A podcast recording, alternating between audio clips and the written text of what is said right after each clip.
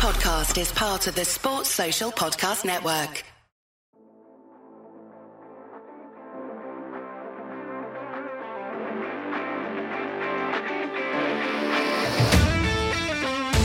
Seahawks fans, wherever you may be, welcome back for another edition of the Seahawks Playbook Podcast. Join your host, Bill Alvstad, and co host, sports writer and football analyst Keith Myers, as we talk Seahawks football.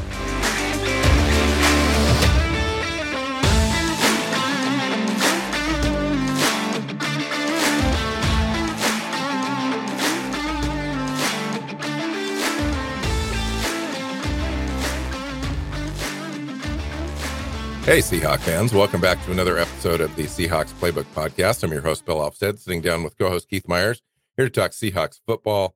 And uh, we're going to get started in a long series of shows as we look at each position group on the team. Now that we've got the full 90 man roster, uh, rosters seem to be almost set at this point. There'll be uh, some additions, subtractions before training camp, but for the most part, I think this is the team that we're going into uh, training camp with overall. Today, we're going to start with the quarterback group. We've got three guys to look at, starting with Geno at the top. Uh, welcome in. Yeah, um, three guys and three interesting guys. Like, norm typically you have one quarterback that you're is like you know your starter and whatever, and then after that it's like I guess we'll talk about these people. Um, but with the Seahawks, like you've this year you've got three guys that are uniquely interesting for a show like this um, yeah, Geno Smith's the starter, and that's not gonna be a, an issue. And like, no one's suggesting he's gonna lose that job because that's crazy. But that doesn't mean the other two aren't interesting. Yeah, you know, and I thought as we're having a conversation about Geno, we can have a conversation also about the position groups on the team that are kind of impacting him: offensive line, uh, the running back room, uh, wide receivers he's got all the weapons this year um, for sure. You know, mm-hmm. and, and last year, Keith, uh, you know, I kind of wanted to go back, look back a little bit, and um, how we approached last year with him. Uh, Geno won that competition out of training camp. Drew Lock had uh, COVID right at the end there that impacted his opportunity. Um, team felt confident. Pete Carroll was always confident in Geno Smith. I, I don't know that we gave that enough credit early on as to just how much that heat was really in Geno's corner. And Gino came out swinging and he played extremely well in the first half of the season. Tailed off a little bit at the end, but you know, in in retrospect, not a lot of that was his fault directly. A lot of that was attributed to some of the defenses we were playing. Also, the offensive line uh, wore down a little bit uh, towards the end.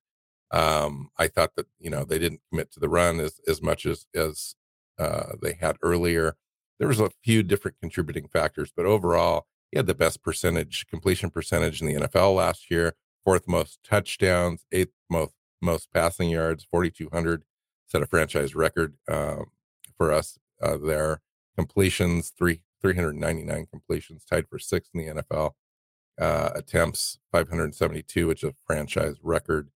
Um, it, it, you know, which is interesting given that uh, this was still a running team, yeah. and and we just came out of the Russell Wilson era. Yeah, and and you know, and, and you know, Russ was was great when, when he was here, and so the idea that that was those were records, and you're like, well, why, why, why were those records if you had come out of the Russell Wilson era, and then before that, I mean, really, if you think about it, the Matt Hasselbeck era um, under Holmgren, they were throwing the ball all over the place.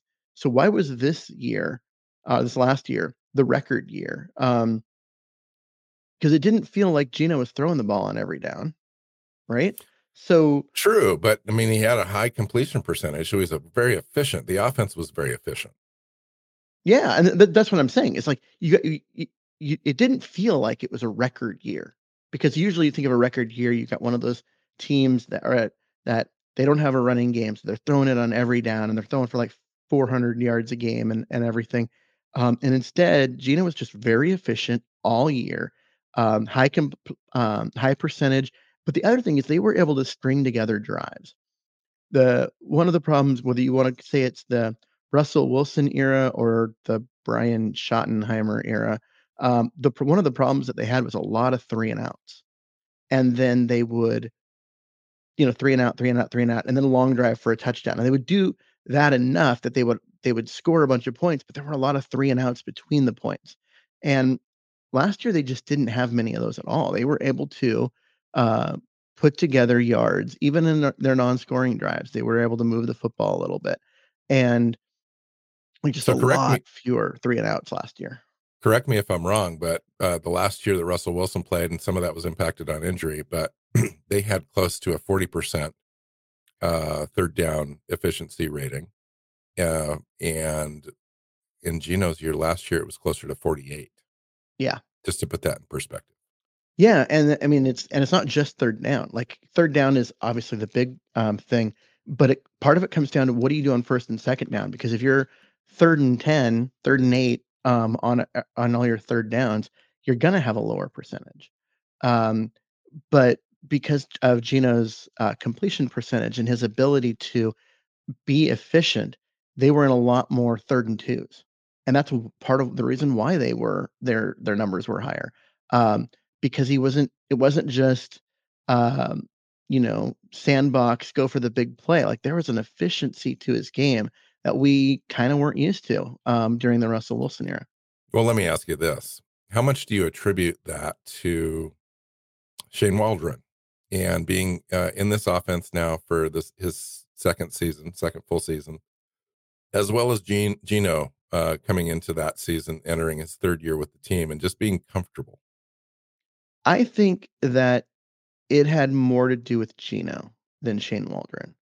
Uh, and what I mean by that is that the struggles before had more to do with Wilson than it had to do with uh, Shane Waldron the year before.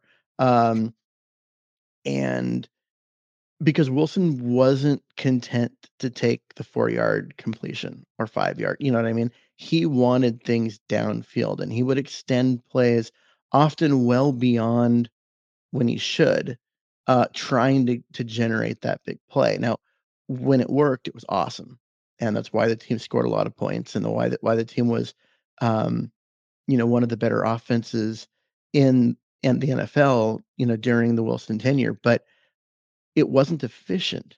Um, Geno was much better at taking what the defense gave him, getting that you know five yard completion, following it up with a four yard completion, which you can see to third and one, and they can run it up the middle for the first down and move on. Um, Wilson just wasn't content to do those things. And so I don't know if I'm not I'm not I don't want to contribute this to Waldron because I think Waldron did set Wilson up to do those things. Wilson just chose not to.